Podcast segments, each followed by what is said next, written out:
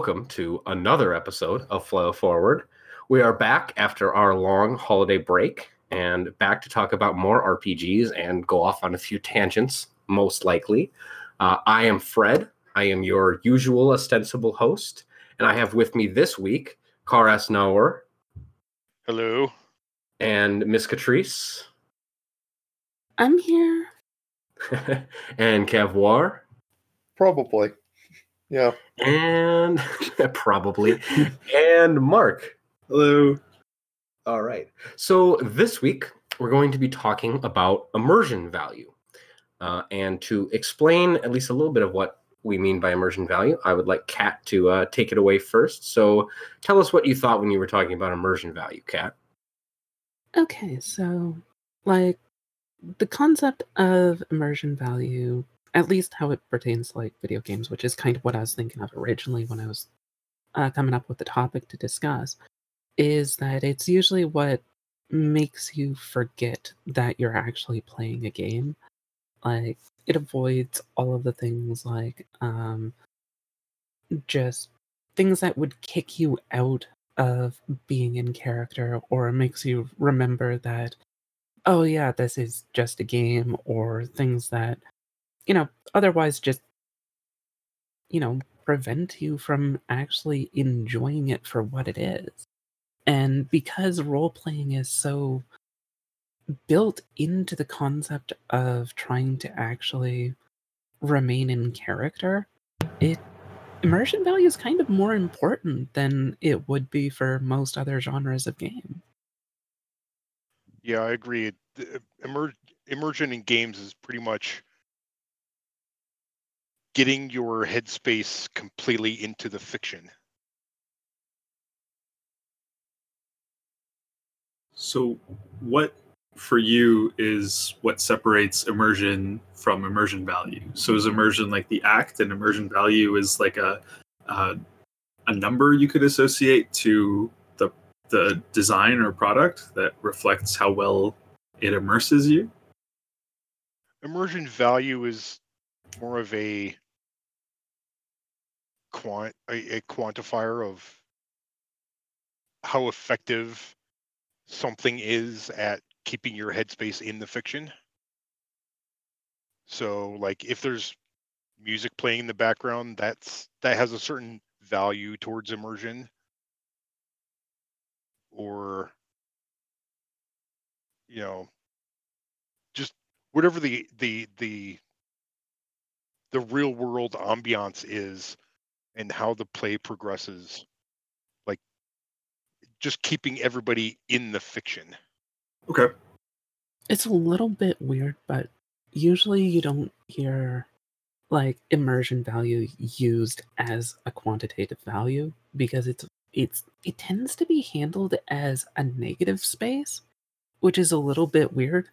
Like things rarely are described as keeping you immersed. Some are, but usually it's more things that remove the immersion. So it's like if something actively takes you out of being immersed in the game rather than something that immerses you into it in the first place is usually how it's looked at. I think we can actually cover both sides of that because I think they're both actually important and things that we can design for, but it is definitely a little bit weird. Hmm, yeah Okay. it is that things are Kat's right that it's kind of talked about in a negative fashion where most of the things that are said about it should be discussing the opposite like by like having extraction value Right. instead of immersion value Okay. And uh, just for audience who don't know what you mean by extraction value, can you explain that quickly? Like like immersion would be jumping into the pool extraction would be getting pulled out of it Okay. All right. Great. So what I, I it sounds to me like what you guys are ta- what we're talking about here is the uh this we're talking about things that add immersion and the the the quantitative value so to speak um, of adding those things or getting rid of those things to the experience. Oh, Is that about right? thing- yeah, one thing I think we should just split up early on because it is on the list of the topics and stuff, but it's something we should go into early is to mention that there is a difference between like the immersion of how into the game you are and then the engagement within the game. So you Mm. can like you can have somebody who is very immersed in playing their character but then they pop out of it and it's not even so much that they're out of character it's that they're not even paying attention to the game at all at that point like this is not so much just somebody playing with their cell phone at the table it's like even if you're playing in the game it's whether you even remember that it's a game or not Can we can we call that distraction and kind of treat it separately because it is kind of another level. Yeah, outside it- of Right. It immersion. is a s- it's a separate thing. That's why I wanted to define Mm. it. But calling it distraction works. Yeah, sure. Yeah. So I um I, I don't know if anybody else is familiar with, but when I was I've seen game design stuff, and this is more talking about video game design. Um, but they talk about this state of flow, Mm-hmm. um, which is I think what we're talking about here a little bit, where you're just kind of you're into the game, you're not fully, you know, you're just you're just playing the game, you're not thinking about what you're doing, you're just you're playing and you're going and you're really fully immersed.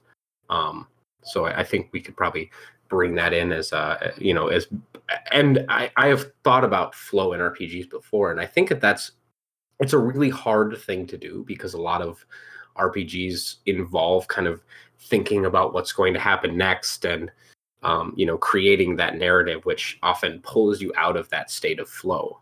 Um, and it's been it's very hard, at least for me, to like get into a good state of flow when playing a role playing game. Often, even a very good role playing game. Well, that's because un- unlike video games, role playing games don't tend to operate in real time. Like Mhm. you can try and you can maybe sustain it for a while, but it's not a relentless charge forward like a video game is. 'Cause There's mm-hmm. always something new happening on the screen. There's also And- the. I'm sorry. And video games also have visuals and, and audio pumping it- out at the player constantly. So the immersion is quite literal. It does it's it's far less imagined in the way that it has to be in tabletop. Yeah. The thing is that it, it's it's the the fact that the computer game, like regardless of whether it's console or whatever, it does a lot of the work for you. And every time you go to do something in a tabletop game that actually interacts with the rules, you're risking infringing on that immersion value. Like every time you have to consult a table or you have to roll the dice or something, you are potentially knocking yourself out of being immersed in the game again. Right. So it, by the very it breaks Well- that flow. Yeah, Yeah. it it's the nature of tabletop. Like you're always going to be pulled out of immersion when you have to interact with the rules. The the Yeah. the talent, or I guess, and the the the practice of it is how ca- how quickly can you get back in? Yeah, I think there's also something to be said for how far the rules can pull you out in the first place. Like if you have to roll like 27 different dice in a roll row to figure out if you hit someone in combat, that kind of keeps you stuck in math for such a long period of time that it kind of forces you out of the game for such an extended period of time that there's no real way to prevent having lost immersion for a bit there. Mhm. Okay, well, I think we're getting a little bit ahead of ourselves. Um, yeah, sorry. That's that's, that's a, no, that's fine. That's a different topic. Um, but I think right now, because now we we kind of know what we're talking about. We're talking about immersion value. Uh, the next thing I think we should define is what are we being immersed in? What are the different kinds of immersion, um, and how you know how do we engage with those different things? Uh, and it looks like uh, Car, you have um, some basic things that you'd like to bring up. Do you want to start this out? Sure. Um, there's three things I can think of that are the different pools, if you will, of what players can be immersed in. there's the fictional world, the setting. That's pretty much what draws a player to a game in the first place. Like the cover art is going to be kind of a, a beckoning to immerse yourself.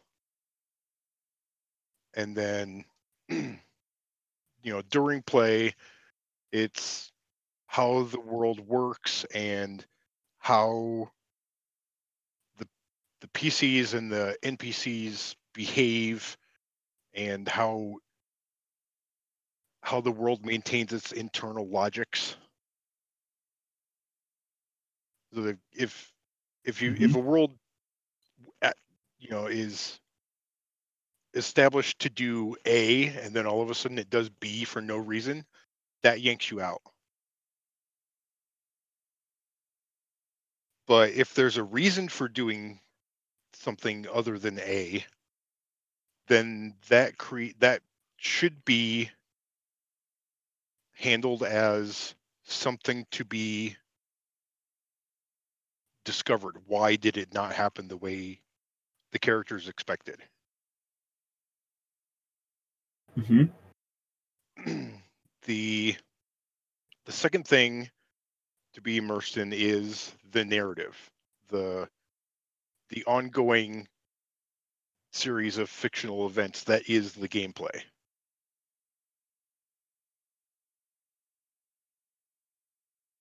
All right. So whether, that's combat or some kind of parlay discussion scene or you know very very vaguely like downtime activity like whatever's happening during the gameplay is the narrative and then the third thing is the character itself like does the does the game present enough of a enough of a lattice that the player can really get their teeth into or does the player bring enough bring something else to that lattice to make it chewable? You know so that they can stay in character and not either come out of the character or break the character's internal consistency Right. So so those those are the three main things i think are immersible I, I think you're right. Um, I would just add that I think in so I, I see what you're saying. That the world and scenario is sort of the the backdrop. It's um, the context that you're in, and if you're in a horror setting, you want everything to feel uh, grim, dark, like mysterious, uh, foreboding, and that's everything happening in the the environment. So, like the the creepy music in the background can contribute to that. Um, then the narrative is really the intrigue in the development of the story. It's what keeps you uh, going from one point in time to the next point in time within that scene. And then the character is sort of your personal stake in it. So, why is this unique or why is it compelling that your um, avatar, I guess, in this world is um, going through the scenario or going through this narrative. Um, so that adds a bit of a, a, uniqueness to your interaction into the game. Um, and I think those three main ideas really tie into what the the core immersion of the role playing experience should be. I think there might actually be a fourth.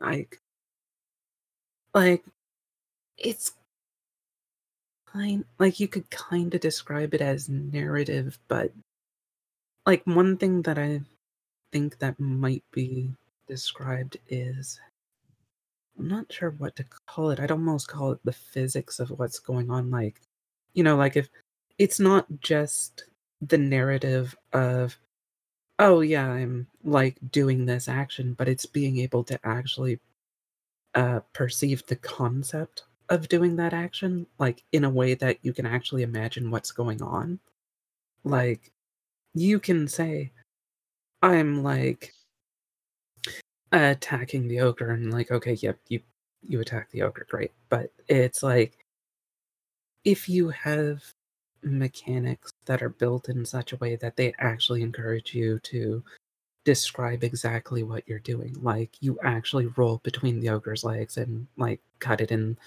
the ankle as you roll past. Like something like that is very different from the rest of it. Like it doesn't quite fit into the other ones as described because it's much because it's an action sequence it's much more of something that you almost for most people they'd probably just picture it in their head of like trying to see exactly what's going on Right. It's so like- I, I think it's almost its own separate thing but not quite I would beg to differ. Like combat actions and how players visualize the action, what's happening, that's still immersion in the narrative. And because that's because what happens in the narrative has to conform to how the world works, that's kind of those two immersion pools are kind of linked more obviously than the others.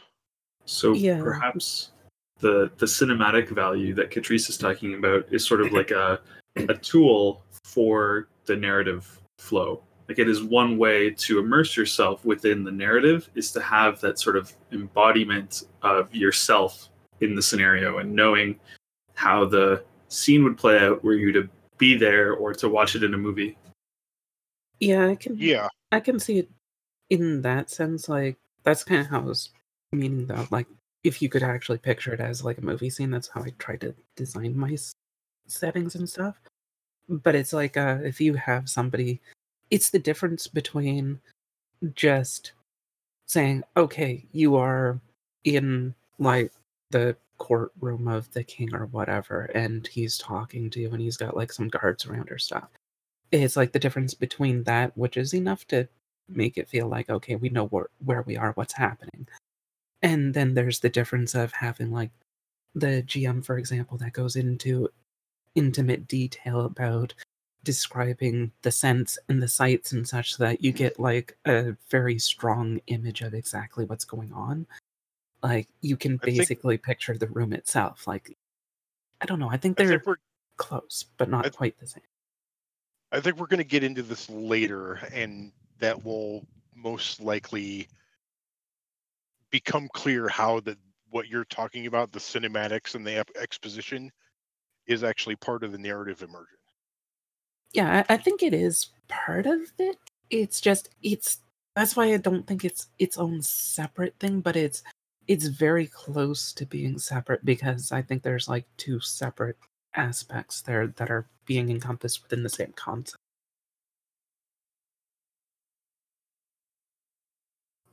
All right. So then, okay, so if we've got these three different or three different kinds of things that we can be immersed in, how do we create this environment to allow us to be immersed in this stuff?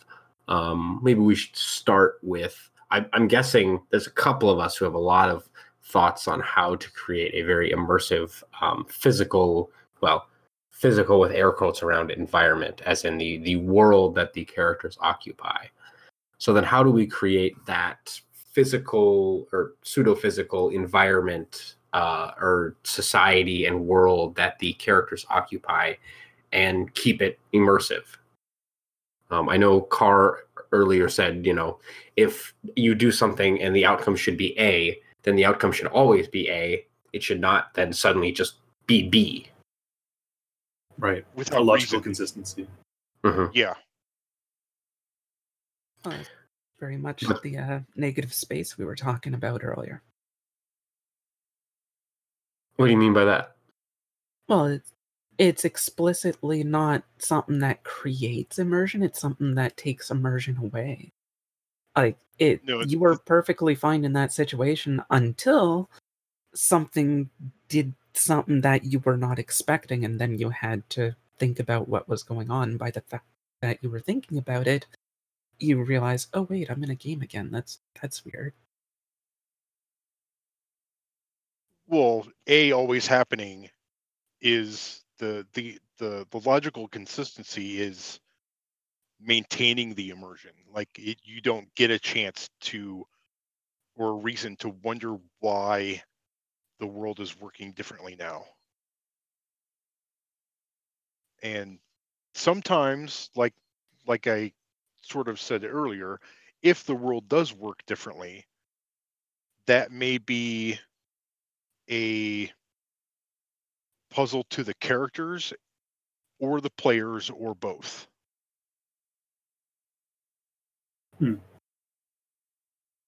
Okay. But it's what it's a puzzle for is not always going to be consistent. Like it's not always going to puzzle the players and the characters.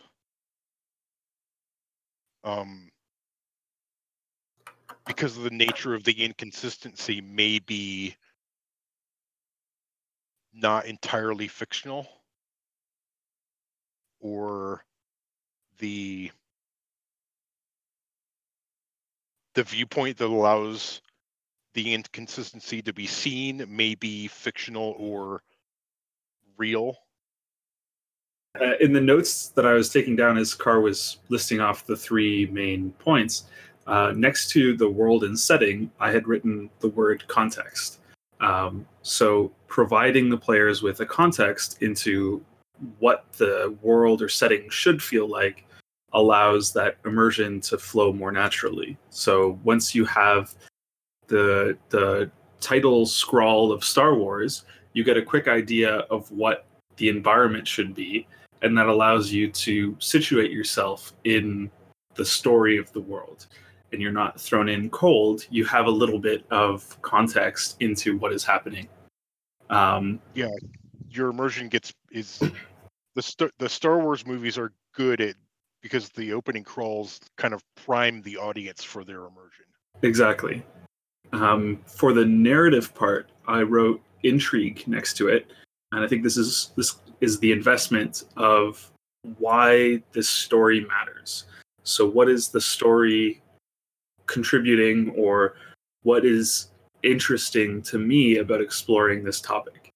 Um, and I think that's where, if you can construct a solid narrative, it's something that reaches for an interesting theme or interesting concept and brings it out. And I think every game master has their own uh, unique style of what is interesting to explore. Is it tactical combat? Is it um, making tough decisions between what is right and wrong?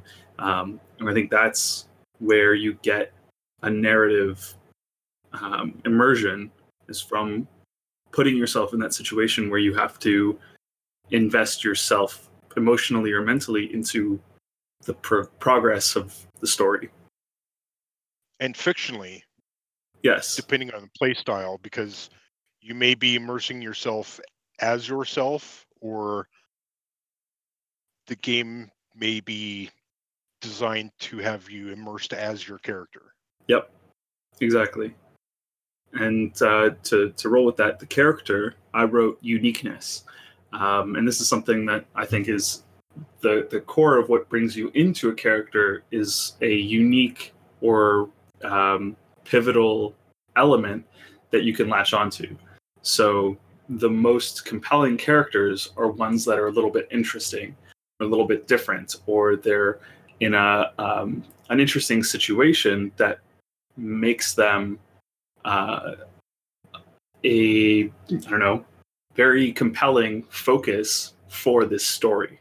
So every character that exists within the game world needs to have something that makes them uh, so special to just themselves. Okay. I, I would actually say that it's not uniqueness that should be the anchor point for a character. It just Mm. has to be identity. Okay. Well, something that makes them stand out, yeah. Right. Uh, since we're covering like ways you can create it, especially mechanically. sorry, I've been coughing for like last two minutes straight. Sorry.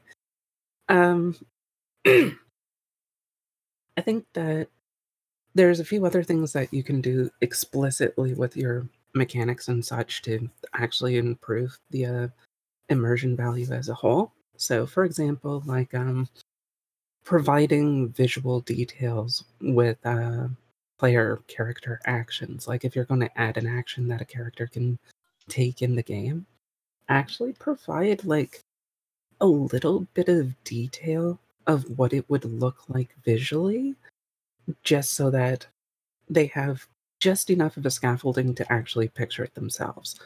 Um, Oh, yeah, Another- totally. Ex- exposition is not just for GM setting the scene. yeah you you if you have like something that people are using on a, like a regular basis like if you have like oh this ability is called heavy attack don't just call it heavy attack be like you actually do like a wind up and it's slower it's easier to dodge but it's to hit like a truck kind of thing it's like if you just point out that you are winding it up that gives it's such a small thing but it gives the players like a a notification of what's actually happening in the game. Right.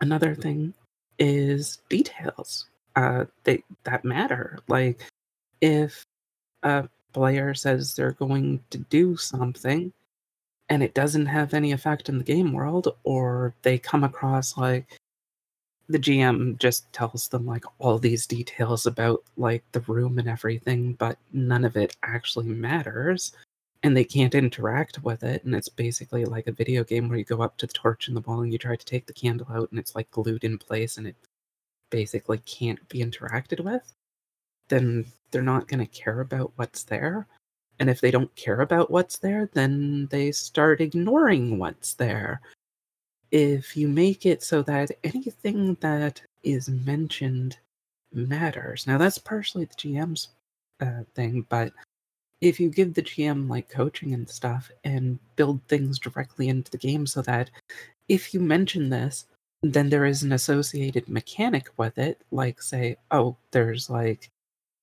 um there's like uh water on the floor or something, then you might trip on it or slide or it makes it so you can be electrocuted or whatever.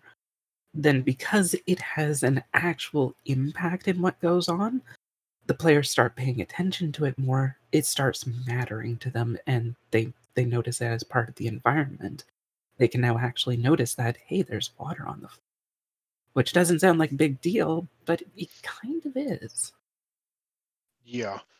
The role playing is essentially like beyond character dialogue. It is essentially painting a moving word picture. That's a good way of looking at it. Right. So, like, imagine you're one of the animators on one, one of the old Disney movies. Is like every statement made during the gameplay is another frame of the movie, more or less. Yeah, or part of a frame. Yeah.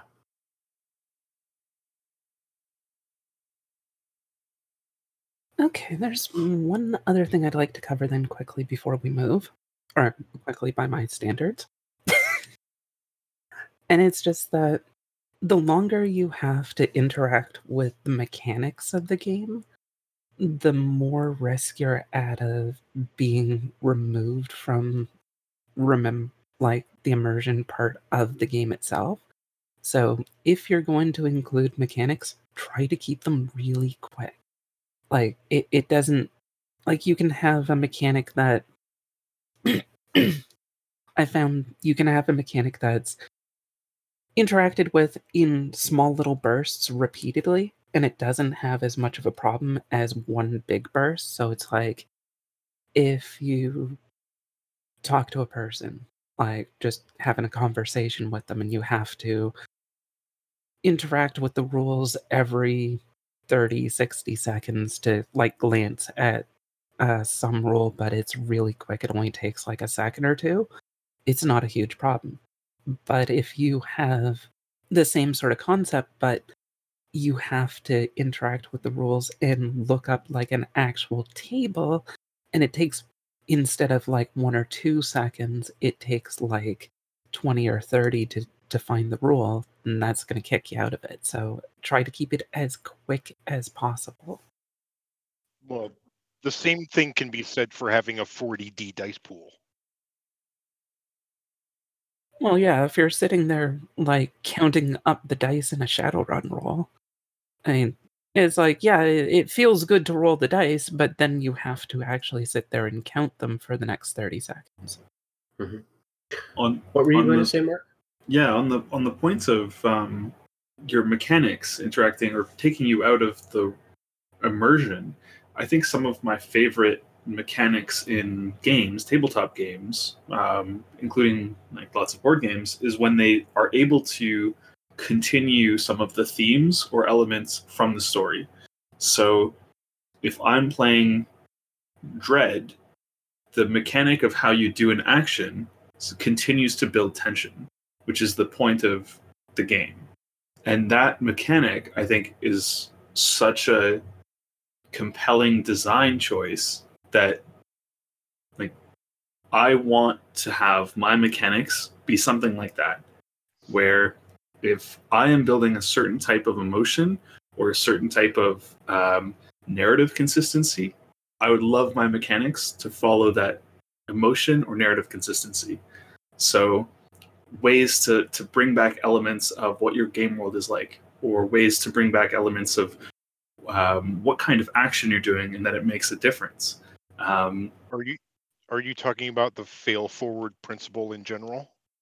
not only fail forward but i think if you're um, if the act of rolling dice is meaningful to your game that continues to build immersion. There's a game and i forget what it's called but um, there the chance to succeed involved you rolling some ludicrous amount of like d6 dice. But it was because the act of rolling felt like thunder and you were supposed to be like a god like a, a greek god of some kind that could summon thunder. So the the act of rolling dice continued to build upon how powerful you should feel in your roll um, similar to the dread tower that it it's tense to pull one of those blocks from the jenga tower it continues to feed into what your character should be experiencing. Um, so it bridges the gap between you at the table and the character that you are embodying. Yeah, that's an interesting way to bridge those things. Because I think more and more that we are able to come up with ways that our mechanics continue to pull us back into the game. Like it's not, I don't know, our, our current design, our best designs involve dice. Um, like if you think of D and D, that's the core of how actions are resolved. Is you roll a die and that determines success or failure. But that doesn't mean anything to the game context. And I think now that we've got cool indie projects, I've been seeing lots of games that are trying to do weird mechanics that try to pull you back into what the game is about, which I think is really cool and uh, effective in keeping that immersion at the table. hmm Yeah, it's those those touchies, those feelies, which are Yep. often really useful. Um, and actually, for me to to bring it back a little bit, uh, when we were talking about character, um, and you guys and Mark brought up uniqueness or you know the the special thing that makes a character interesting, which I think is really important. Um, the other thing uh, for me that I think makes uh, helps to make a character really immersive in general is uh, also just having that like relatability or just having that humanity within them because you know we as humans uh, even if we're you know playing aliens we always insert some of our own humanity and so it's it's much easier to relate with and to play and to be immersed in a character if um, there is that humanity and relatability within it Yep. um, so that's Absolutely. important to and uh, you know and not to say that mark's uniqueness point isn't important that's all probably almost more important uh, especially for that original engagement but to like make sure that you can keep uh, those actions consistent and make it understandable to the players uh, Yep. to keep it within humanity is i think very important Mm-hmm. That's a great point.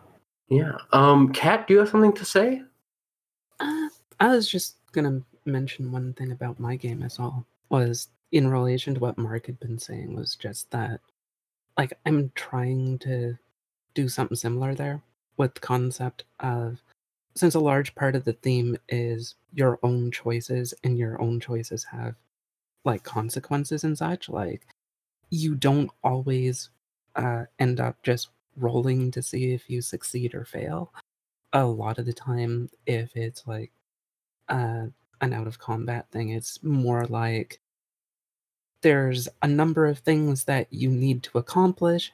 You have a number of things that are in your way you have so many things that you can basically allocate points towards you're going to screw up in some part because you know you're not skilled to do all of it you get to choose what goes wrong to you to a degree so Mm-hmm. you know you're not going to get it perfect, but you might be able to control the outcome to some degree by focusing on what you're aiming for. And the whole point is to have that concept where the players are thinking as their character, okay, what is most important to me in this situation instead of just rolling the dice and being told whether they succeed or fail.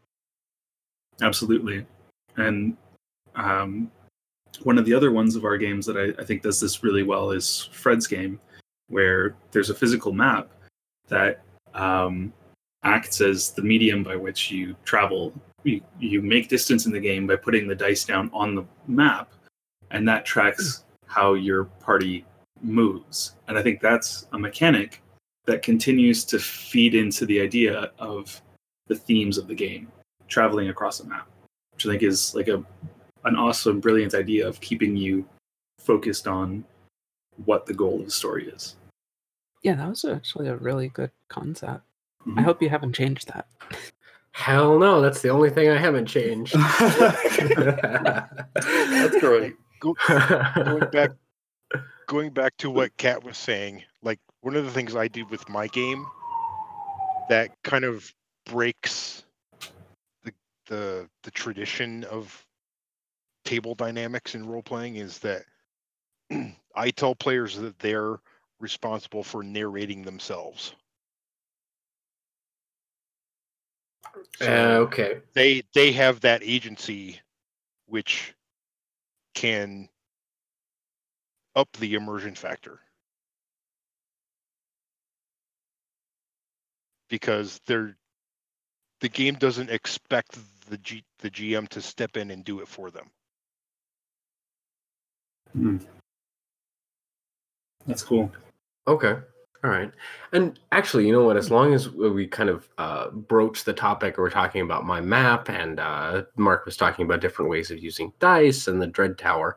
Um, let's we can talk about, uh, or go more specifically talking about immersion through like physical things at the table. Uh, you know, little physical tools for players, uh, stuff like character pictures or minis, or you know, the map that you have at the table, or even the dice you're rolling.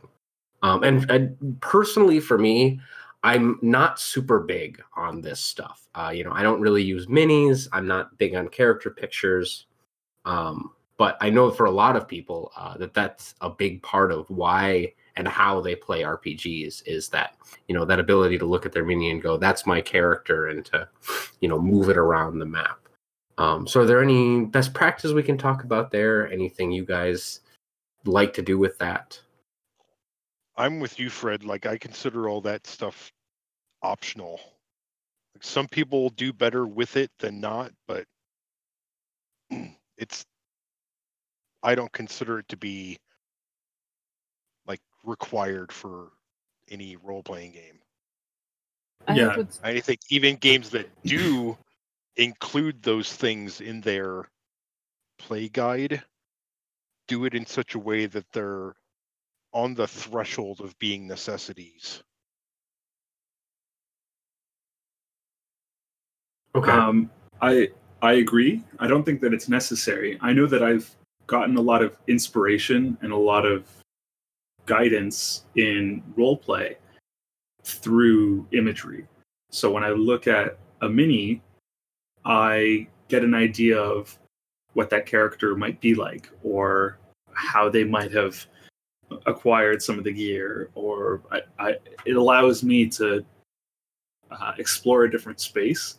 I'm, I'm tapping into someone else's creativity and using that to fuel my own which i find really uh, inspiring for me to build from. So i agree that it's not necessary but i draw a lot of creative energy from looking at minis looking at pictures drawing my own pictures um, so I've I've always enjoyed that as a creative tool. Yeah, definitely, and I think that that's um, a part of why there a lot of people use them and why they can be useful is there Mhm. they can help with that creativity and also help you stay consistent to a certain extent because you know you've always got that same mini, so you always have or at least partly have that same conception of your character. That's exactly it. I think there's even more to it than just like the miniatures and such that we're covering. Like some players we know for a fact are just they work visually. Like we've learned that in like education that some people they have to be tactile, they have to have something in their hands to be able to understand what's going on. But we also know very clearly in role playing games in particular that a lot of players do so much better if there's good artwork in the book Mm. just the book itself like shows like a scene of like you know adventurers or whatever fighting a dragon or maybe just a thief who's actually like slinking in the shadows and uh picking a lock or something something like that goes a really really long way towards people being able to picture that scene for themselves so i think that's also something that's very directly on our side of uh, the matter that as designers and such that we have a direct influence in how the uh, players actually perceive the game. Right. And it feeds into what Carr was saying earlier about the cover art of your rule book, that it provides a lot of the context for what that game is about and allows you to be immersed in what the feeling of uh, whatever fighting a bunch of dragons on a war torn landscape might feel like. hmm The the cover art is the player's first beckoning towards the game, and the the rest of the art throughout the book kind of sets up the possibilities in the player's minds of what can happen. hmm It's it's it's less about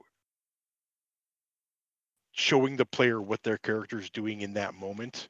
It's a it, it's more about getting the player in considering the the possibilities of what their character can do. hmm Mm, that actually seems like an important thing as well. Like if you only ever see things that seem fairly realistic, like you know they're they're fighting the dragon with a sword and they're using the shield to block the flame. Okay, well you can use the shield to block fire breath, apparently, right? But Mhm.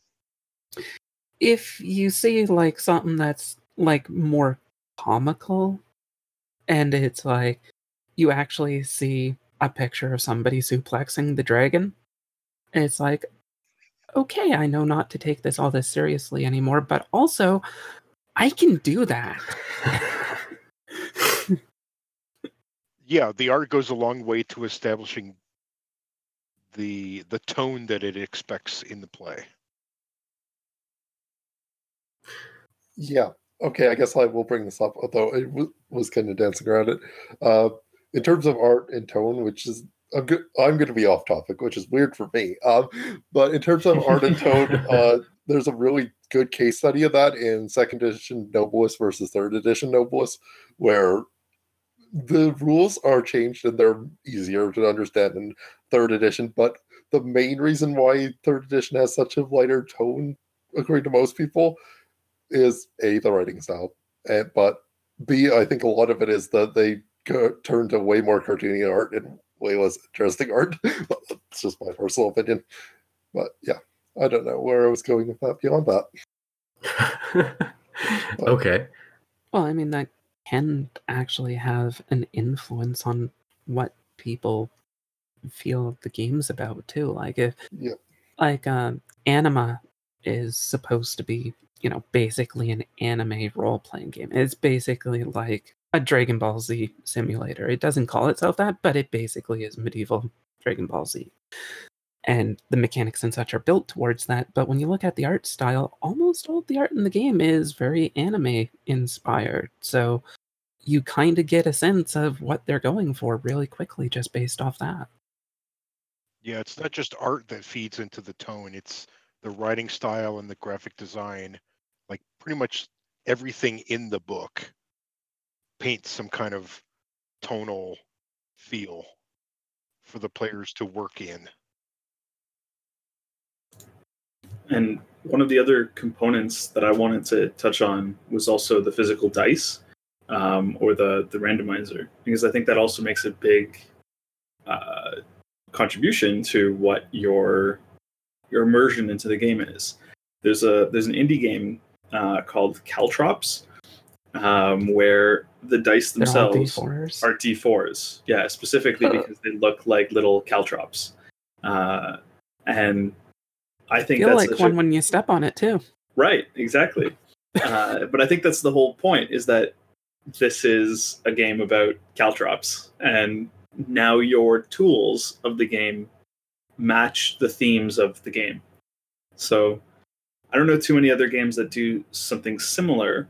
Uh, I know that there was like a I'd heard about this like sci-fi or something game where they had intentionally gone out of their way to make weirdly polyhedral dice, like a D23 or D24 or something like that, just so that people would pick up the game and grab these dice and have the same weirdness in handling them that they wanted. Um, like you've never picked up this die before; it's a strange item and artifact, and that was what they were going for for the game. So Well, that's what the different polyhedral dice that we have to begin with were used for. Like that's part of why they were used in D and D to begin with, as I Mhm. understand it, was because like a D twelve and a D twenty and such were such weird things compared to a six sided dice that or six sided die, I suppose singular, whatever. But it was so weird that they wanted to use that for magic and such so that it would feel strange and arcane and magical because it's like you weren't using normal shapes that you see in everyday life. exactly. It was also because using the full polyhedral set and stocking them into the the, the boxes was cheaper than just getting D20s. Yeah, I could see that as well. Mhm. Yeah, I I've heard of another game um, which was a a sci-fi weird alien thing which also only used D4s and did specifically use them so that you felt weird and alien and awkward. Cool. Yeah. Yeah, I think basically a lot of these different immersive ideas are playing on senses. So whether you're playing music at the table or you have a weird tactile feel to a component of your game or a visual stimulus or um, I think a lot of these are basically just trying to get the players to a place where they can relate to what their character or what the themes of the game should impart. Yeah. Mhm. Like realistically, if you were going to make a flatland RPG, your randomizer should be coins or cards somehow. Right. Something that's flat. Yeah. Okay. Yeah, actually, and as long as Mark uh, brought up music and stuff, we can broaden our purview and talk about general engagement and immersion at the table, moving away from physical things and talking about how do we how, how do we as designers um, and, and GMs, I think to a certain extent too, we're gonna have to dip into that a little bit.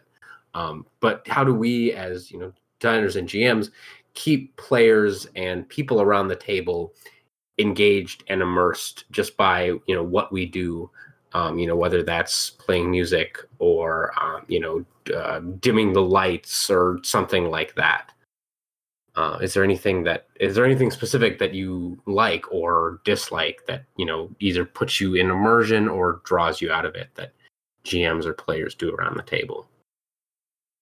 I going back to exposition, I think words matter. So like if if the if the characters are in a scene and there's shadows and they're described as just dark is depending on the genre or whatever can be less effective than saying they're inky or some other more evocative word. So, you know, using vocabulary that supports the themes or the genre or the setting goes a long way into maintaining immersion. hmm I agree. And even I I usually like to do voices, so I'll try to take on a character um, and draw from some of my improv experience and try to do something that suits um, what I want that character to feel like or sound like, and that includes what they say, but also how they sound. So I try to do my best in recreating that. Yeah, I, I've I've done mannerisms Mm-hmm. too. I'm sure you have. hmm Yeah, One little thing verbal that- ticks. One thing I've personally found that helps me a lot uh, is playing in a dark room. Like, preferably either like the room itself is entirely dark, or but because that doesn't always work, obviously, because you have to read rule books and such, having just like essentially a spotlight on the table itself with like anything that you need there, but otherwise keeping the rest of the room in the dark is really handy for me because like I can't form visual images in my head, but I can like understand like the dimensions of things and such. Like I just know what it like the data is there, but I don't have it in like a visual sensation kind of thing. So there's like no pictures there. But if I have like clutter going on around me, like seeing the rest of the room, it adds like a bunch of extra information that I don't need that actually makes it harder to picture what's going on, I guess. So yeah, Yeah. having like a dark room actually helps me a fair bit. Yeah, it. Some people are easily distracted by what's on the other side of the table from them, or beyond the other side of the table. So yeah, that lighting and room setup can help. All right. So what are what are our thoughts on music then? Because I know that that's a um, a popular thing, and especially like within um, GM advice areas is popular. You know, people say play music, um, and I I'm personally am split on it. Uh, I like to sometimes, but I have very specific uh, like guidelines on what kind of music I want to be playing and when I'll do it, um, because it's not always useful and sometimes it's more distracting i think than not Mhm. Yeah, I've, I found that I ended up fiddling with the playlists a lot. So unless I constructed a really good playlist, I would always have to go. I didn't really like the song, or this song's much louder than the other one before it. So now I need to go and I'm I'm no longer focused on the game. I'm focused on the music that's playing in the background. So Mhm. drew me more away than it did pull me in. I've I've been thinking about I've been thinking about not so much having background music, but just as a, another GM tool, like having a soundboard next to me. Mhm. where I can just hit a button and throw off like a door creak or something. Yeah, I can yeah see that being- i've i've done stuff like that i had a, a soundboard set up um, on a, on just a laptop uh, where i played music and other things like that but that's really it can be really taxing on the gm um, because you know i'd have 40 different buttons and i had to memorize all of them and then you know go okay i have to press the right key and also but also be you know engaging with my players. And uh, you know it's another thing to keep track of which tends to be distracting for me. And also sometimes when you when you play that sound then suddenly everybody goes oh that was a weird sound. And then everything grinds to a halt for a minute while everybody goes oh what the fuck just happened with that sound? And then you you know and it just kind of stops the immersion and pulls everyone Yeah. I imagine hitting the wrong button would cause all sorts of problems. out Yeah. it- yep See, I have years ago I downloaded the massive like BBC sound effects library. Oh yeah. So I have I have a sound effect for basically anything. And there's like several thousand different files there. So if I was going to set that up for myself, I would build a little web app that would allow me to quickly navigate through them and then just fire off whichever one I wanted. Like Yeah, just- labeled and everything. Just a quick thing on that. Uh, if anybody wants, like your listeners or whatever, um, sonniss.com is like S O N I S S releases like every year or two they they would release like a free batch of uh, professional sound effects that are meant for like video games. And they just released a new batch for the GDC event uh this year. And it's like 30 gigabytes of sound effects. So Wow. uh, you can just pick that up like free of charge no problems. That's There's cool. also yeah, there's also as long as we're talking about that, there's uh tabletop audio, which is uh, a bunch of audio and it's ambient sounds and music and sound effects that are made for tabletop role playing games. And I know some of it's paid, but there's also a lot of free stuff you can access. Um, as long as we're as long as we're bringing that up because that's a an interesting thing. I can't really speak to the quality because I haven't messed around with it that much, but it seems to be of decent quality. Okay, to get back to music then. Uh, Mhm. Personally, I found that it can be nice, but it also tends to be distraction. Uh, you kind of have to prepare it in advance. If you don't have it Mhm. all set up, if you don't have like playlists with easy access to get to the song that you want immediately, like a 30 second delay looking for the correct song, it, it means the moment's already gone. Like, Yeah, it- unless there's unless there's a reason to have to use songs with vocals in them, just don't. Oh Stick yeah, uh, instrumentals. hmm Yeah, that's my that's one of my rules is no no vocals. Um pretty much. I mean maybe like some little ha ha ha or something, but nothing with like Yeah. words. That's that's Yeah, all bad. instrumentals and ideally instrumentals that loop cleanly. Um, this is a weird side tangent that does, that's not relevant, but I want to say something. Um, the main time I've had music in like as back like set background music that I prepared was well, it wasn't that. It was we were playing in a place where there was music next door. So we I technically have done role playing games with local background music coming through the walls, and that's as close as I've come to that.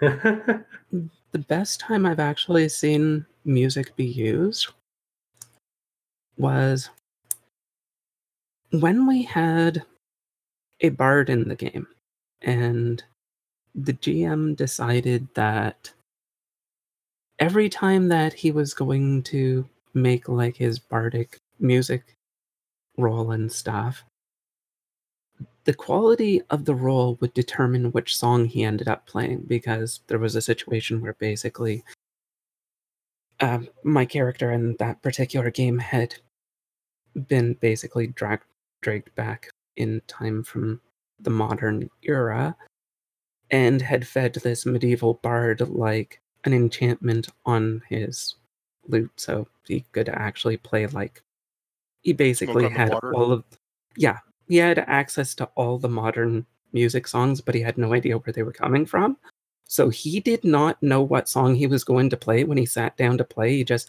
played something off the top of his head and the instrument basically fed him a song That's hilarious. yeah, some of the choices we got were really odd.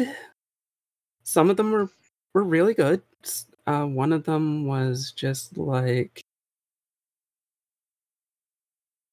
I'm trying to think of a way to describe it. Like, have you heard the? uh I don't even remember the name of it. this might be pretty far in tangent Yeah. territory, Catrice. Yeah, it, it might be. Sorry. Yeah. No, but it's- yeah, it's- it, it did actually increase the fun of the game, but there were a couple of times where it took like a few minutes to pick out an appropriate song, and it really did hurt immersion value at that time. But at the same time, like getting an entire uh, prison guard to start, you know, dancing in time to Smooth Criminal was pretty awesome.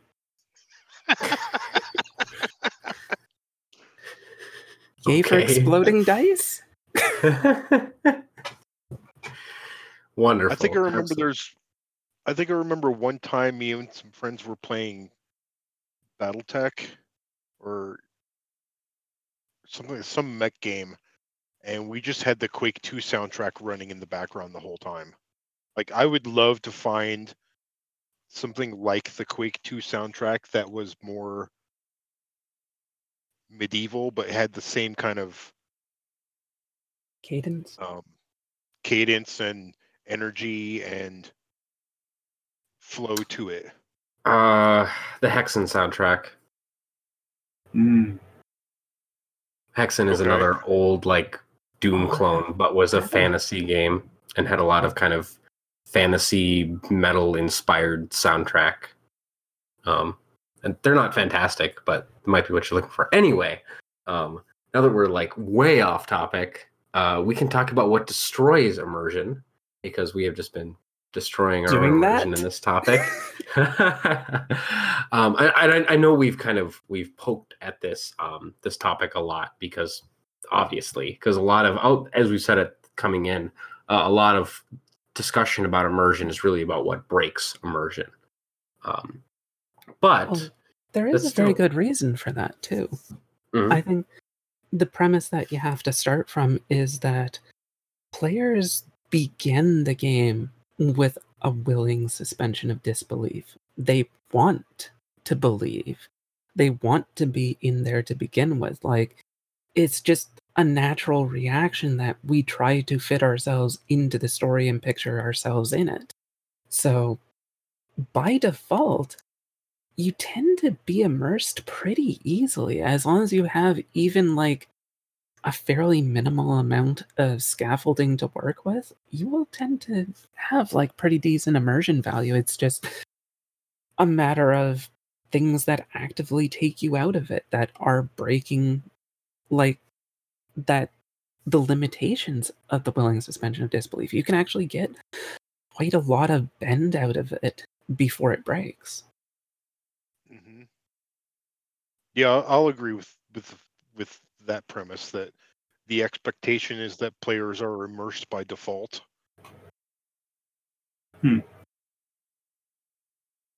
So, to more directly answer the question, I guess there are things that would come up that um, are in sharp contrast with what is the current narrative and tonal direction of the game.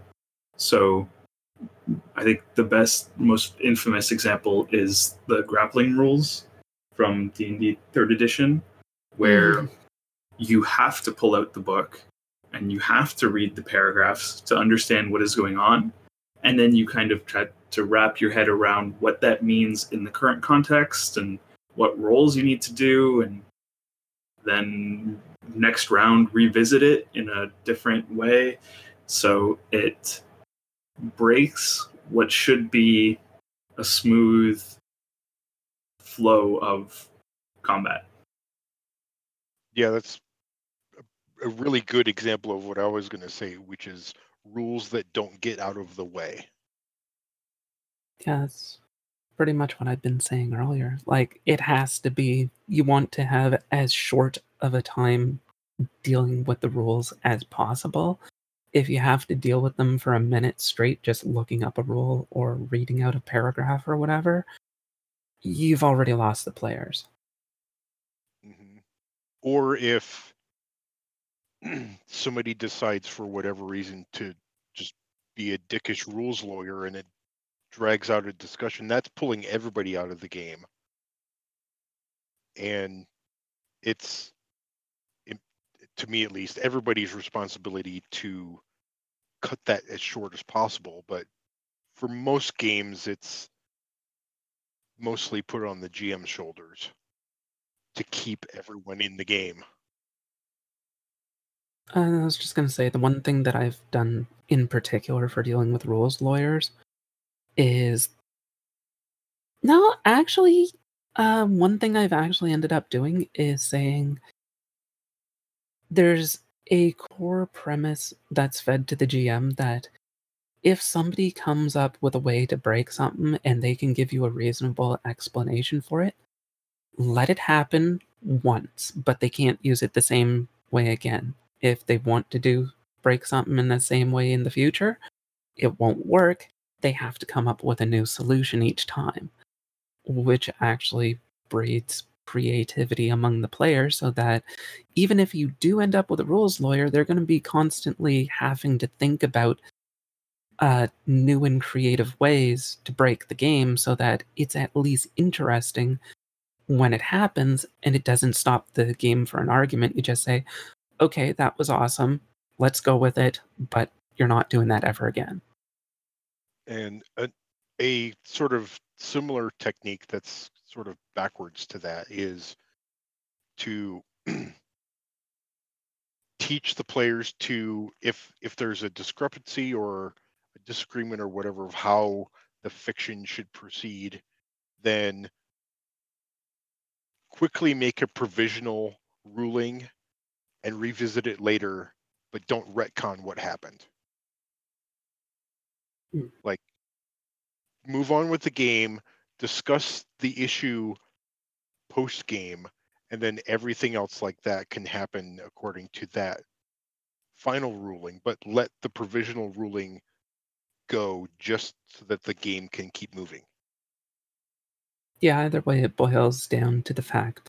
The same thing, though, is that let's just get this over with and then we'll move on with it as long as we're uh, still going along with whatever we're doing.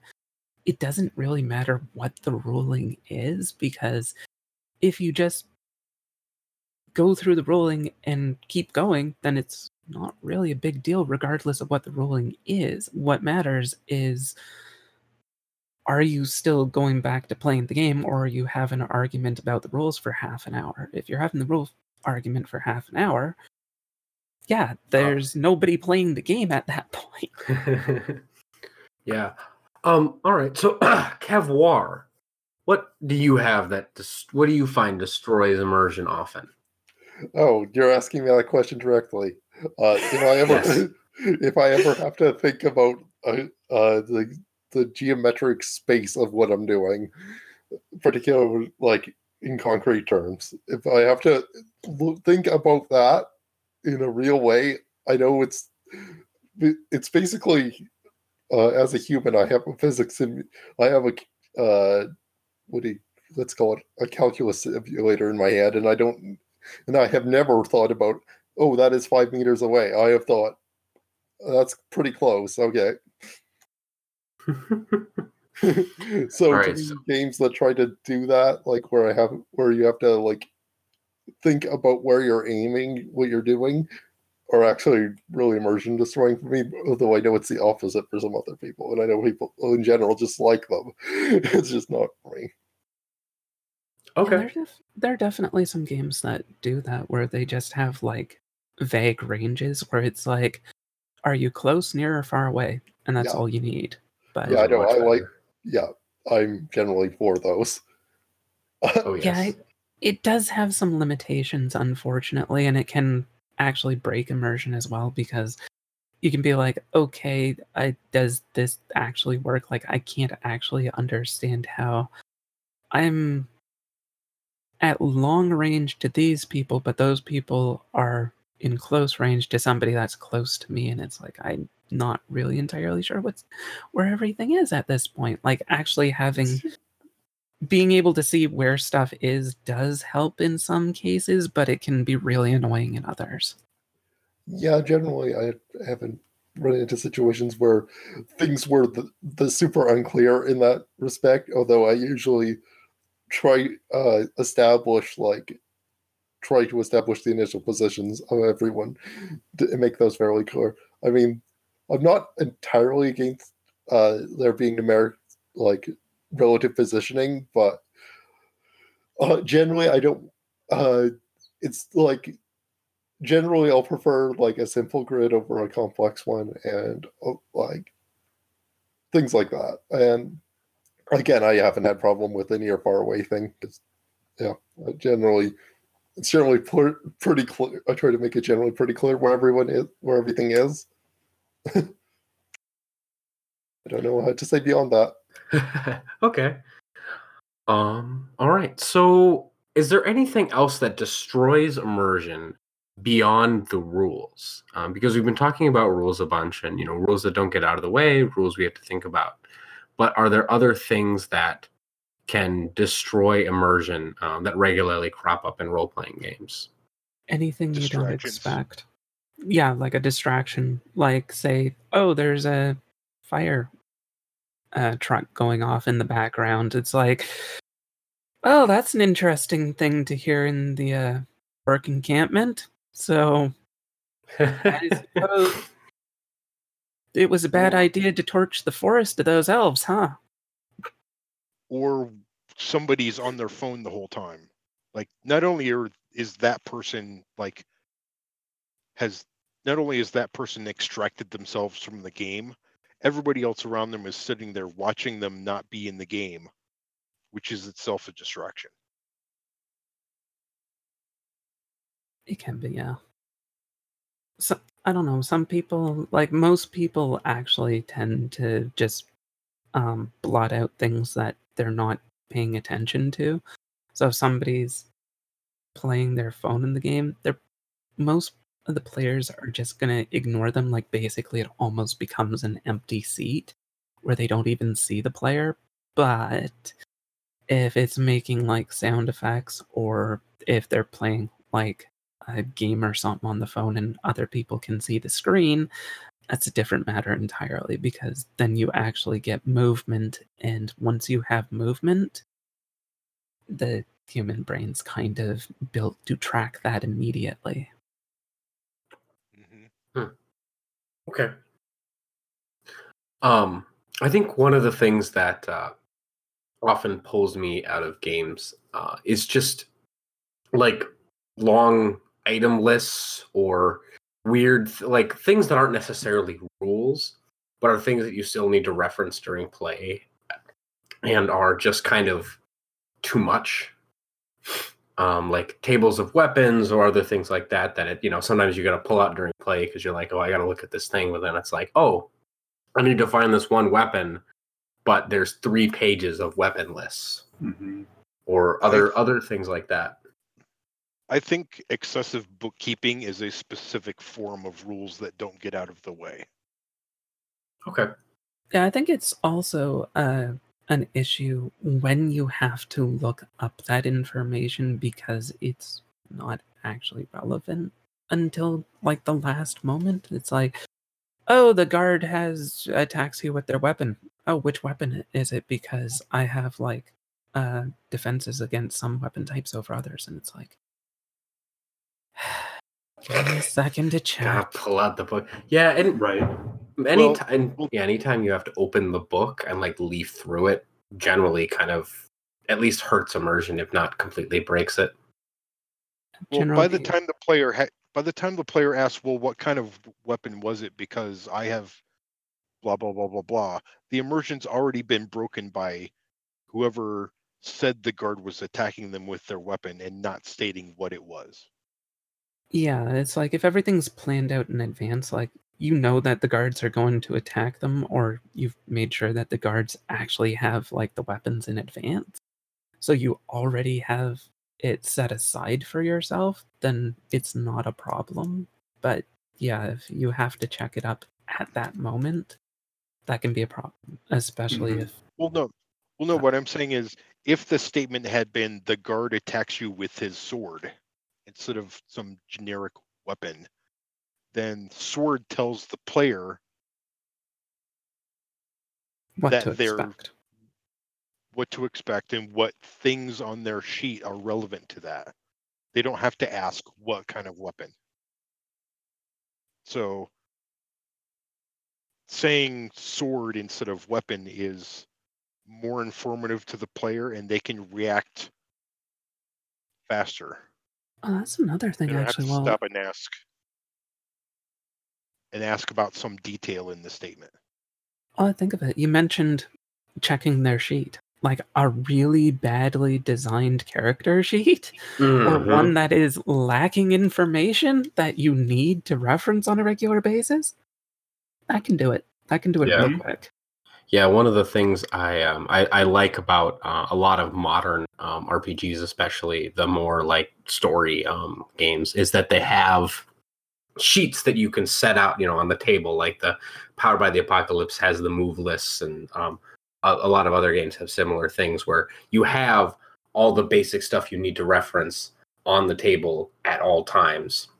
So anyone can just go, okay, I need to do this thing. All right, so it's right in front of me. You know, it's on my character sheet or it's on this piece of paper right in front of me, so I can easily reference it and then know what to do instead of having to possibly laboriously go through the book and break immersion.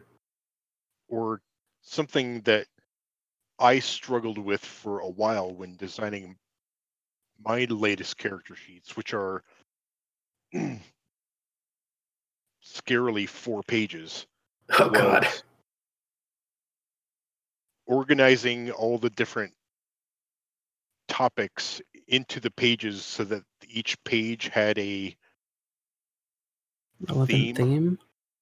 Yeah. so like the front page is like the basic overview of the character there's the there's a whole page that's all combat stuff and so forth so yeah just because it's on the character sheet is a step but organizing it to where the things that are most used together are together Mhm. is a huge step beyond hmm Yeah, if you have to go picking, hunting across like four different sheets looking for like certain information, that's going to be annoying really quick. Yeah, that's uh, certainly having a good laid out character sheet or other handouts um, that people can easily reference. It definitely does help with immersion and increases the immersion value. Um, but moving on a little bit, uh, one of the things we have listed here is unrealistic realism. Reality is weirder than fiction. Um, so I'm assuming this is talking about, you know, uh, where you're you're keeping immersed by making things that are sometimes just really weird. Um, but if they're that that right kind of weird, they can keep you immersed.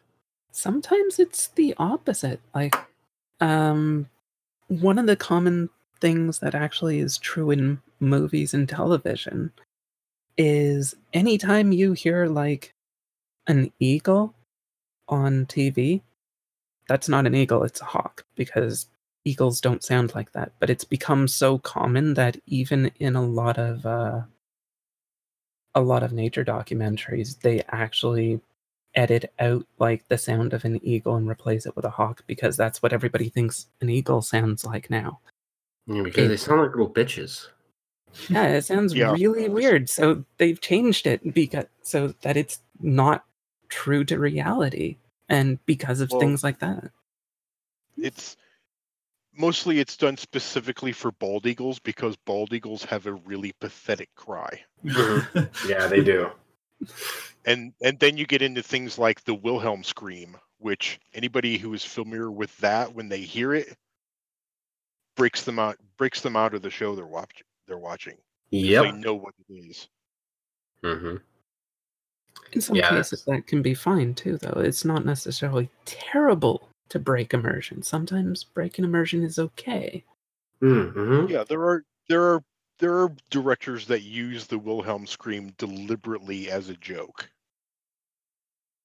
um but on back to the topic at hand here what it's because we were discussing this before we started recording the like reality sets its own rules so like whatever happens in reality adjusts the definition of reality but fiction has a duty to seem real. It doesn't have the freedom as much freedom to redefine what's real in the fiction. Mhm. Hmm. Which at times unfortunately means that reality does end up being weirder than fiction because in fiction it has to seem reasonable. Reality doesn't have that requirement. Like reality can just do Mhm. random stuff for no apparent reason. Like the other day I had a glass in the uh in the sink just dropped like a quarter of an inch and shattered into like 200 pieces. And I was like, what the hell was that? Like, if this happened in a game, I'd be like, that doesn't seem reasonable. That would probably kick me out of it. That would destroy my immersion values. What the? I, no, that can't happen. And it's like, I don't care. I'm reality. I do whatever I feel like. Break immersion with reality. Suddenly come out of the But- dream you've been in for years. But Maybe then again, if but if but then again, if the fiction shies away from doing something extremely unlikely just because it's extremely unlikely rather than impossible, that kind of dulls the texture of the fiction. Hmm. Well, but I, I think I understand what Kat's saying is that there's there's things you would see in reality and you're like that doesn't make any sense, but it had to have happened, you know. I can't I can't become unimmersed with reality as far as we know. But Well, you some could are. That's usually like a psychological problem. well, that's a whole other therapy thing. for. Yeah. um, but at the same time, if you saw, you know, a similar thing happen in a fictional story, you would go, "What the fuck? That doesn't make any sense." Well, it, de- it depends on how unlikely it is. Yeah, it depends on, and it depends on what type of unlikely it is. Like there are there's like things that are likely and expected because they are narratively likely and expected, uh, despite the fact that they are likely to actually happen, and that's the whole thing. Mhm. Like there's a different type Yeah. of fiction logic that breaks that doesn't work like reality, but that, that's a whole thing. Well, Yeah, because yeah. even even even in fiction, you could have a glass drop a quarter inch and shatter into a couple hundred pieces of glass. That's one thing. That's unlikely but realistic. However, if the glass drops a quarter inch and shatters into a cloud of butterflies, that's not so realistic. Is it magic's involved? Hon- Honestly, I probably played more games where I could get away with I could, it shit like with the butterflies thing than get away with the last thing. I'll be honest. Yeah. Well, that might that's be you think, Kevwar. That Yeah. is one advantage, though, is that fantasy settings, as opposed to like science fiction, you can say it's magic. I don't need to explain it. This is usually a bad idea, but you can use it that way. It's still good to Yeah. have magic have a consistency to it, though. But yeah, you can you can bend the rules a bit more in fantasy than normal. But Mhm. on the flip side, abusing that hand waviness of magic can be a new way of bending immersion to a breaking point. Yeah. Yeah, you shouldn't abuse it. There, there's a yeah. Well, yeah, I think there's there's times in when you have like a magic um, system, especially in regular fiction, where you can break the rules. Um, you know, because whatever, like in an anime, it's because they believed in themselves really hard, or there was friendship or something. You know, like there's certain times you can break those established rules um, because the the story demands it. Well, you're not even breaking the rules, you're breaking the expectation, but still maintaining the rules. Yeah, like if you look at something like Tengen Toppa and Lagann, it is exactly what you said. They believed in themselves, so it worked. And it's like they have literal bullshit cannons, basically. But it works within the rules of that setting. Like they establish it very clearly that as long as you have like this fighting spirit and you absolutely believe that you can kick somebody's ass, you can totally do it. no matter what your skill level is. Yeah. Okay.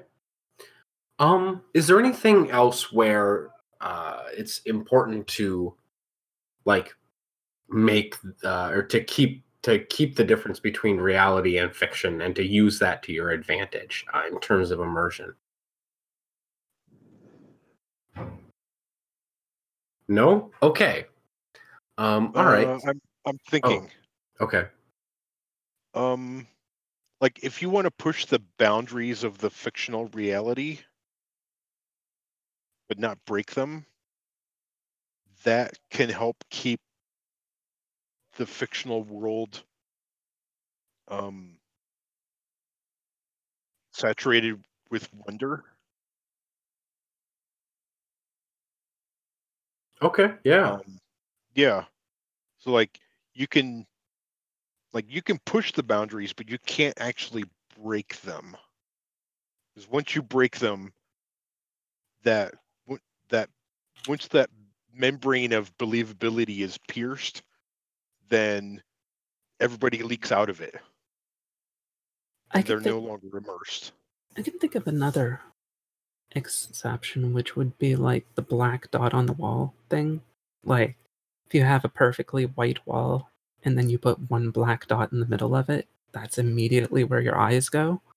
So if you have like a world that's very consistent, everything makes sense, and then you do something that would normally break immersion value, everybody just stops and goes, Wait, what just happened? That can very uh, explicitly be used by a GM easily to lure people into going to explore whatever that is. And I'm pretty sure Rob's not here at the moment, but his game definitely has that built into it where there's like a sudden turning point in it where things just change. And what was supposed to be well established is no longer established. And that is very definitely baked into the rules of his game. Yeah, but that's another example of going against expectations in a way that Yeah. doesn't actually break the fictional reality. I think it kind of then does then- at first until It- it's explained. It it it, it makes it makes people stop and think, but it doesn't actually yank them out of the fiction. Yeah. Unless whatever is happening is completely it depends on how ridiculous it seems or how unreal it in quotes like unfiction it seems you understand what that means. Um but then you know you get into this from there you get into something i like to call versions of truth which is you know what people know may not necessarily be true. So you know people could think that like dragons are these huge ginormous beasts when in reality somebody every time someone sees one it's this like komodo dragon sized thing. But the reason why people think dragons are huge is because the stories of the encounters embellish them. You should have seen the one So- that got away. exactly. Or yeah. So what people know to be true isn't necessarily true and Hmm. that's a tool that you can use narratively to push or pull or nudge the characters in a in a certain direction Mm-hmm. Yeah. Okay. All right. So, yeah. So now let's talk about when we don't want immersion. Um, I, I think we we poked at this before, but there are times probably when we want to move a bit out of the fiction uh, as we're playing, and you know maybe look at it from a larger perspective, or you know think about it in a rules way and not be immersed in the story. So what are the the times that we should do that. When should we be moving ourselves out of the fiction and thinking about the the story or you know thinking about our characters and not be in the moment and immersed. Well, I think an obvious point is for I guess safety uh, mechanics and and any topics that can be troubling that you would want to jump out of character to address. Um, like there are reasons that people go and break immersion. Like if you have a phone call, there might be valid reasons to taking the phone call that like you need to be out of the fiction of the game. And if we can understand that then that's that's an obvious one. So distractions that need to happen. But um, in the fiction of the story i think there's also reasons to pop out of it if you are not something necessarily too um, invested in the role play aspect, you can still interact with the game without needing to be immersed in the character in the fiction and still have a good time. Yeah, it's kind of connected to something I wanted to say. Um, ultimately, like I like immersion; it's useful as a tool. But one, uh, this is like kind of why I haven't had a whole lot to say directly on this topic. Is 100% of the time, I will value flow and engagement over immersion. What I mean by that is, uh, essentially, I don't uh, okay with sacrificing the fiction for trading this for talking about how we want to do a scene. I'm okay with things like that. Uh, like it's fine if they don't happen. Like, but it's not the end of the world if they do. I guess is how, I want to say that and it's uh, weird. I guess it's kind of weird. I guess it's kind of we're we're during this entire conversation we've been talking in a lot of ways more about engagement than immersion, and sometimes like we are talking about directly being stuck in a character at all times, which I think closer to the technical definition. And I guess that's what I wanted to say. We carry on.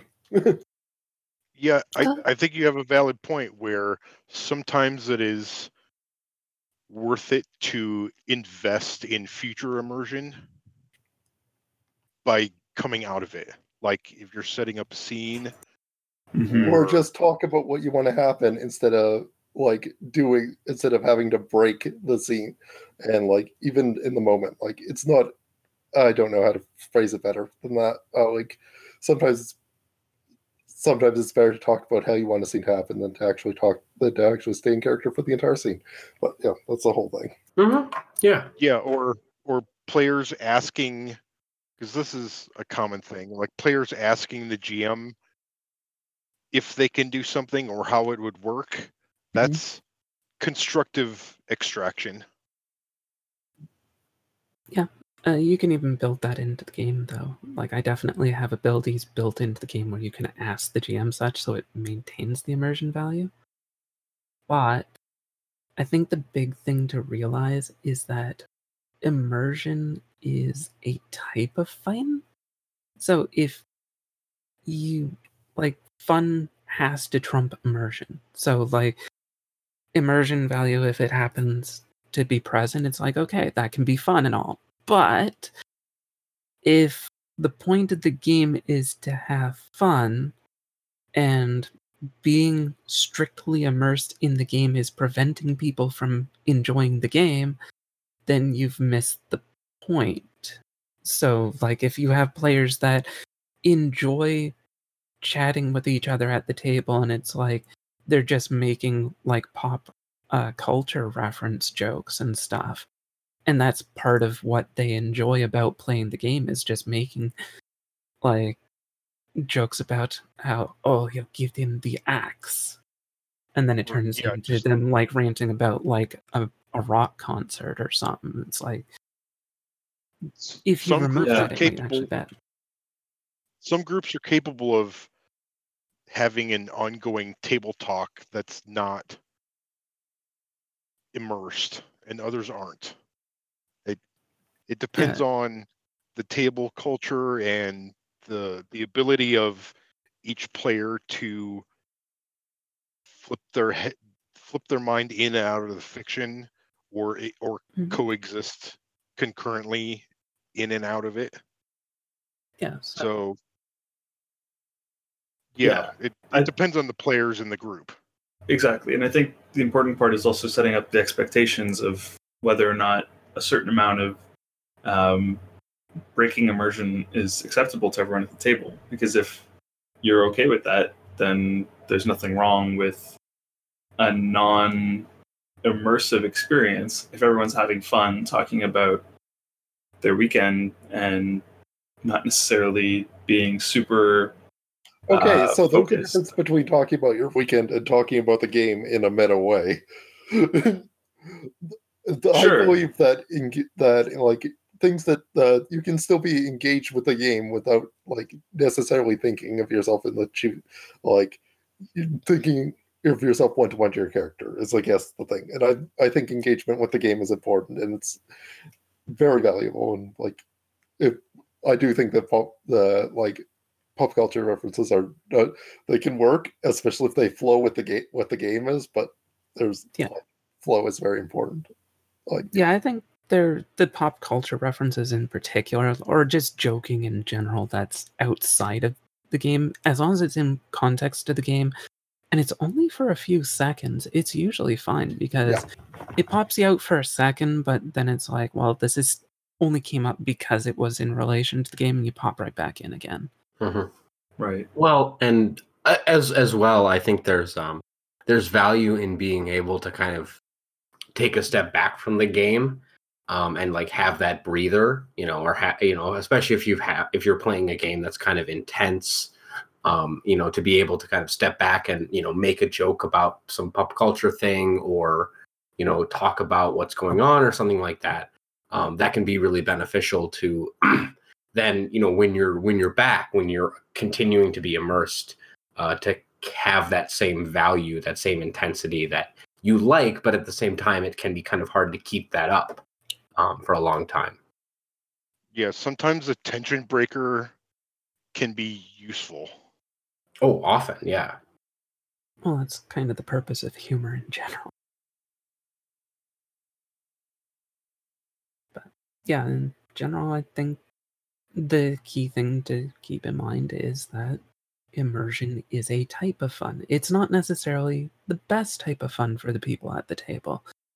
If for some people it is, some game groups, immersion value will be the single most uh, enjoyable thing that they can experience. And if you interrupt it, it can really upset them. But for other groups, it's not that big a deal. It really comes down to prioritizing fun, the overall fun level for that group. And it's going to depend on the group and themselves for what types of fun they favor over others. hmm Absolutely. does your game? I assume it does. It still have the types of fun thing at the front. That I, that was actually one of the things I like the most from your game. So I'm not- I thought Yep. I'd bring it up. Yeah. Okay. Yep, I totally do. I I don't use the eight types of fun that they came up with in that study or whatever. I I use a variation on it because some of them I didn't entirely agree with, but I think they were like 75% right kind of thing. Like they were they were definitely on the right track. No, I I think I used like I think I used about five were basically the same. One of them was a variation on something they had, and two more were like different. Like I changed concept, but the i the basic idea is that yes, there are definitely different types of fun or things that people enjoy doing, and if you take it out in advance at the very start of the game and say, okay, what does each player like the most? What things do they not really care about? And can we cater to the ones that they actually enjoy for this game? Or maybe this person will not like this GM or this player group, and it probably won't be entertaining for everybody. Like, if you get that out of the way in advance, it saves so many problems. Yeah, this this is where immersion kind of feeds into the social contract. Like everyone has to agree on the the level of immersion that they enjoy or Mm-hmm. the range of immersion Mm-hmm. the range of depth that they'll tolerate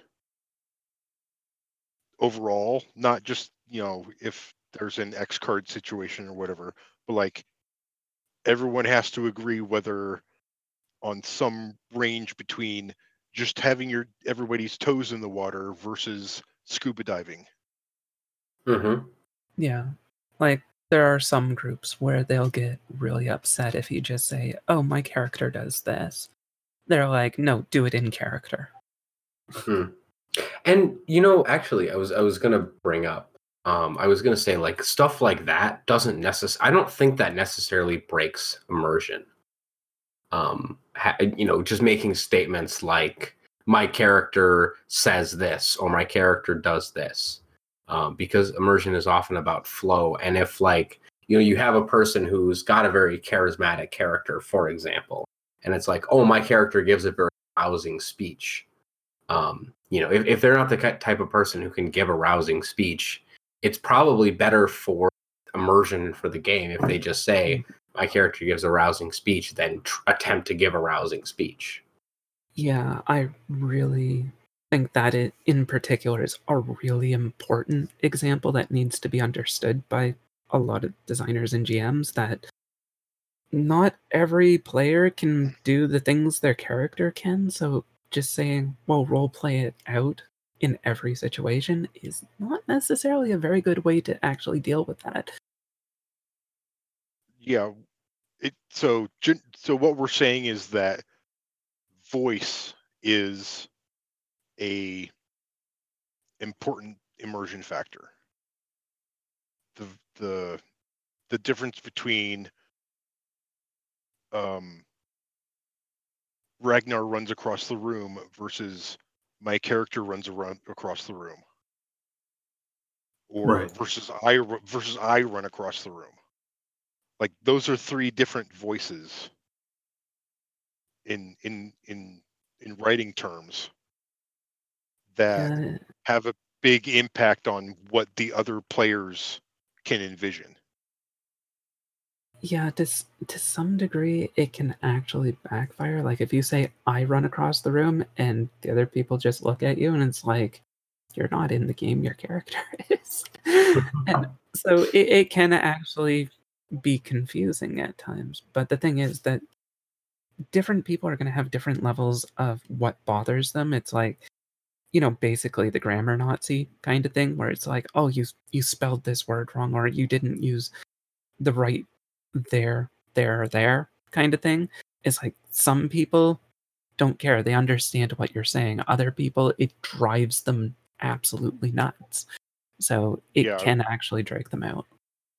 i would call those people like voice Pedantic? nazi like in person the nth person nazi Yeah, I, I I know it's kind of it sounds dumb if it doesn't bother you, but if it does bother you, it probably bothers you a lot.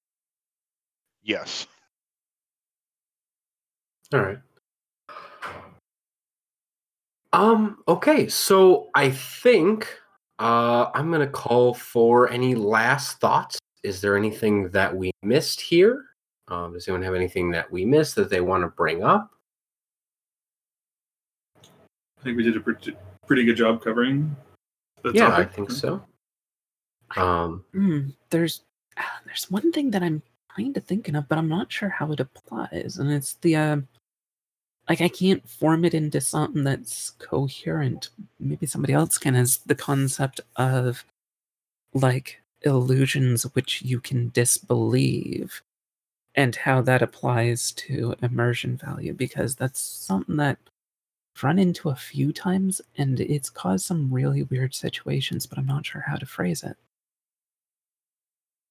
like the like the like the ability of a player to separate their reality from their character's reality Well, I'm, I mean more so in the sense of like um illusion magic. So like I've run into a couple of times it's especially bad with D&D's rules where it's like you make an illusion and if if the players are aware of it, even if they aren't, then the concept of disbelieving an illusion, something that seems real for all intents and purposes, and it might be portrayed to you as being real, but then it gives like incorrect information. It's like you could actually use like that to that breaking immersion value to tell you that it's an illusion instead of real, but it's like really awkward to do that. It sounds like you're dancing around the topic of metagaming. As, re- It, it, as it is partially metagaming, yeah. It is partially metagaming, but not all the time. Like sometimes it definitely is metagaming. Like if the player knows that it's not real, but the character doesn't know it's not real, then yeah, you, you definitely get into metagaming territory. But I've actually had situations where like um like I had a character once where they were stuck in a puzzle, except the puzzle was unsolvable, and it was driving me absolutely mad as the player because I kept rolling apparently really badly because I didn't get to roll for it. The GM was just rolling for me, and it's like, if you roll well, then I'll give you a clue that something's wrong with the illusion. But I kept rolling like crap apparently because they were rolling for me. So so I was trying to solve this puzzle that couldn't be solved. And I would chalk that up to just crappy GMing. Yeah, it, it was really frustrating. Like I found out what they were trying to do, and it's like, okay, I understand the concept here, and I'm sure that somebody else has done this before because it made perfect sense in theory, but in practice, this was really, really heavily immersion breaking for me, but not in the way that you'd think. And I don't even know how to describe it. That's that's one of the pillars of OSR. Like, how is it phrased? It's player ability over character ability. Like, there are very right and very wrong ways to employ that. And this particular situation to me seems like one of the very wrong ways. Yeah, it, it seemed like I understood the reasoning. Normally, it was like a really great GM, but it was just this one case was like, oh my god, what are you thinking? But anyway, I, I think that's basically the last thing I can think of that's related to immersion, really. okay. I'm not sure how it is. All right. Is there anything anybody else would like to add that we missed? like if you're running a fantasy game this is really specific but if you're running a fantasy game do not mandate that drinking water in the wilderness will immediately give anybody a disease a deadly disease just don't it's not realistic it's not even true in history just don't do it I had a GM. I had a GM run a game like that before. Where like nobody drank water ever. Everybody always drank beer. No, I just mean, don't do it. It's not accurate. Dehydrating. I that- okay, well, we're not going to get in the weeds on that, but yes, sure. Um, all right. Well, uh, I think we'll call it an episode then. Uh, thank you, everybody, for listening. Um, thank you for listening, and uh, have a good week. Design good games. Uh, have a good night because you're. It's always night when you're listening to us. We love Yes. you all. Yeah, because you, you should hear you should see the time of night when we actually record these. Anyway, uh, thanks again for coming back after we vanished for three weeks, even the, like all ten of our listeners. I'm Yeah. sure most I of mean, like 18 listeners. it is a nightmare. it has to happen at night. There you go. all right. Goodbye, listeners or Goodbye. listener. Thank you.